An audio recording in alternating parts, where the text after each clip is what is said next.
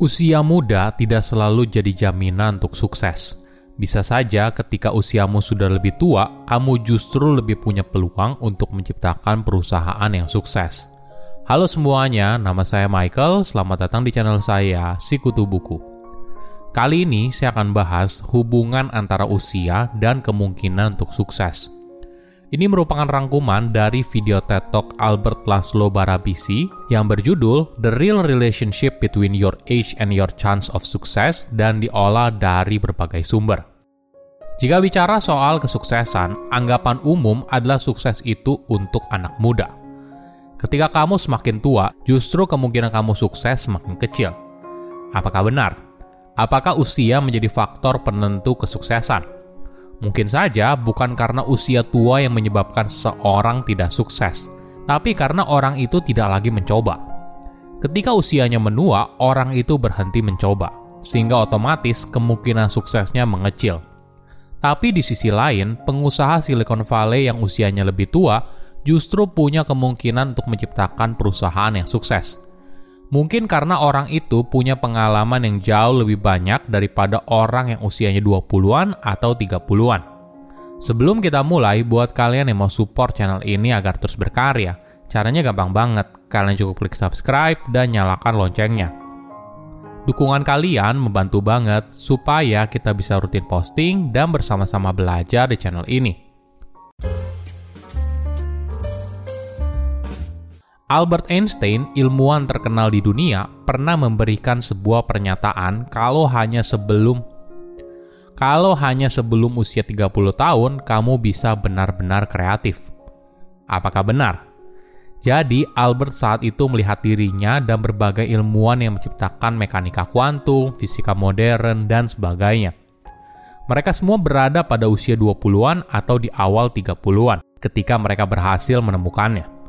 Bukan hanya Albert, tapi jika kita lihat penemuan lain yang mengukur orang jenius di berbagai bidang, entah di musik, sains, dan sebagainya, kebanyakan dari mereka melakukannya pada usia 20-an, 30-an, atau paling jauh di awal usia 40-an. Inilah yang membuat persepsi masyarakat kalau kreativitas sering kali berhubungan dengan usia muda. Jadi apa rahasianya? Ada sebuah riset menarik yang meneliti karir setiap ilmuwan dari tahun 1900 hingga sekarang. Tugasnya adalah mencari tahu pencapaian terbaik tiap individu, entah mendapatkan penghargaan Nobel atau tidak. Yang diukur di sini bukanlah umur, tapi sesuatu yang dikenal sebagai academic age. Ini bukan umur sebenarnya, tapi dihitung dari pertama kali seorang ilmuwan menerbitkan karya ilmiah. Hasilnya, banyak ilmuwan cenderung mempublikasikan karya ilmiah mereka yang berpengaruh ketika mereka berada pada 10 hingga 15 tahun pertama berkarir. Setelah itu menurun drastis. Artinya, kemungkinan mereka untuk mempublikasikan sebuah karya ilmiah yang berpengaruh itu sangat kecil. Apa alasannya? Mungkin analoginya seperti ini. Mayoritas ilmuwan membeli tiket undian di 10 atau 15 tahun pertama karir mereka setelah itu, produktivitasnya menurun. Mereka tidak lagi membeli tiket undian, jadi mereka terlihat tidak kreatif. Realitanya, mereka berhenti mencoba. Kesimpulan lain yang menarik adalah kesuksesan itu bisa datang kapan saja. Bisa saja saat pertama kali kamu mencoba, atau bisa juga saat terakhir kali kamu mencoba. Hasilnya sangat acak, yang membedakan adalah berapa banyak yang kamu hasilkan. Bagaimana dengan bidang yang lain di mana kamu butuh kreativitas? Coba kita ambil contoh pengusaha di Silicon Valley. Ketika kita lihat ajang penghargaan bagi pengusaha berpengaruh, sering kali bagi mereka yang berusia akhir 20-an atau awal 30-an. Tapi yang menarik, ketika kita lihat usia pengusaha yang berhasil mendirikan perusahaan yang sukses dan berhasil keluar dengan sukses, ternyata rentang usianya berbeda. Memang betul ketika seorang berusia 20-an dan 30-an, mereka banyak sekali mendirikan perusahaan, tapi banyak juga yang bangkrut. Namun, jika kita melihat pengusaha yang berhasil exit dengan sukses, ternyata ada pola yang berbeda. Semakin tua pengusaha tersebut, maka semakin mungkin perusahaannya bisa melantai di bursa atau dijual kepada perusahaan lain dengan sukses. Bahkan ketika kamu berusia 50-an, maka kemungkinan kamu untuk exit dengan sukses adalah dua kali lebih besar daripada pengusaha yang berusia 30-an. Jika kamu berusaha mencari tahu apa faktor kesuksesan, mungkin salah satunya karena lingkaran sosial. Lingkaran sosial bisa mendorong kita maju, tapi di sisi lain bisa juga menghambat kesuksesan. Kita sering kali menghubungkan antara sukses dan kinerja seseorang. Namun sebenarnya, sukses dan kinerja adalah dua hal yang berbeda. Kinerja adalah soal apa yang kamu lakukan, seberapa cepat kamu berlari, seberapa produktif kerjamu, apa hasil karyamu, dan sebagainya. Tapi dalam hubungan kerja, sukses adalah soal apa yang masyarakat sadari atas apa yang kamu lakukan. Atau dengan kata lain, kinerjamu. Jadi boleh dibilang, jika bicara soal kinerja adalah soal kamu seorang. Tapi bicara soal sukses, maka bukan hanya soal kamu, tapi seluruh orang yang terlibat. Ini perspektif yang penting Ketika kita melihat sukses sebagai sebuah pengukuran kolektif, maka kita melihat dunia dengan cara yang berbeda. Maklum saja, sejak kecil kita diajarkan untuk belajar yang rajin di sekolah. Kerja yang benar, maka kamu akan sukses. Kita percaya kalau kinerja yang baik pasti akan menghasilkan kesuksesan. Tapi kenyataannya, sukses dan kinerja bisa sangat berbeda. Contohnya begini, apakah kamu tahu Usain Bolt?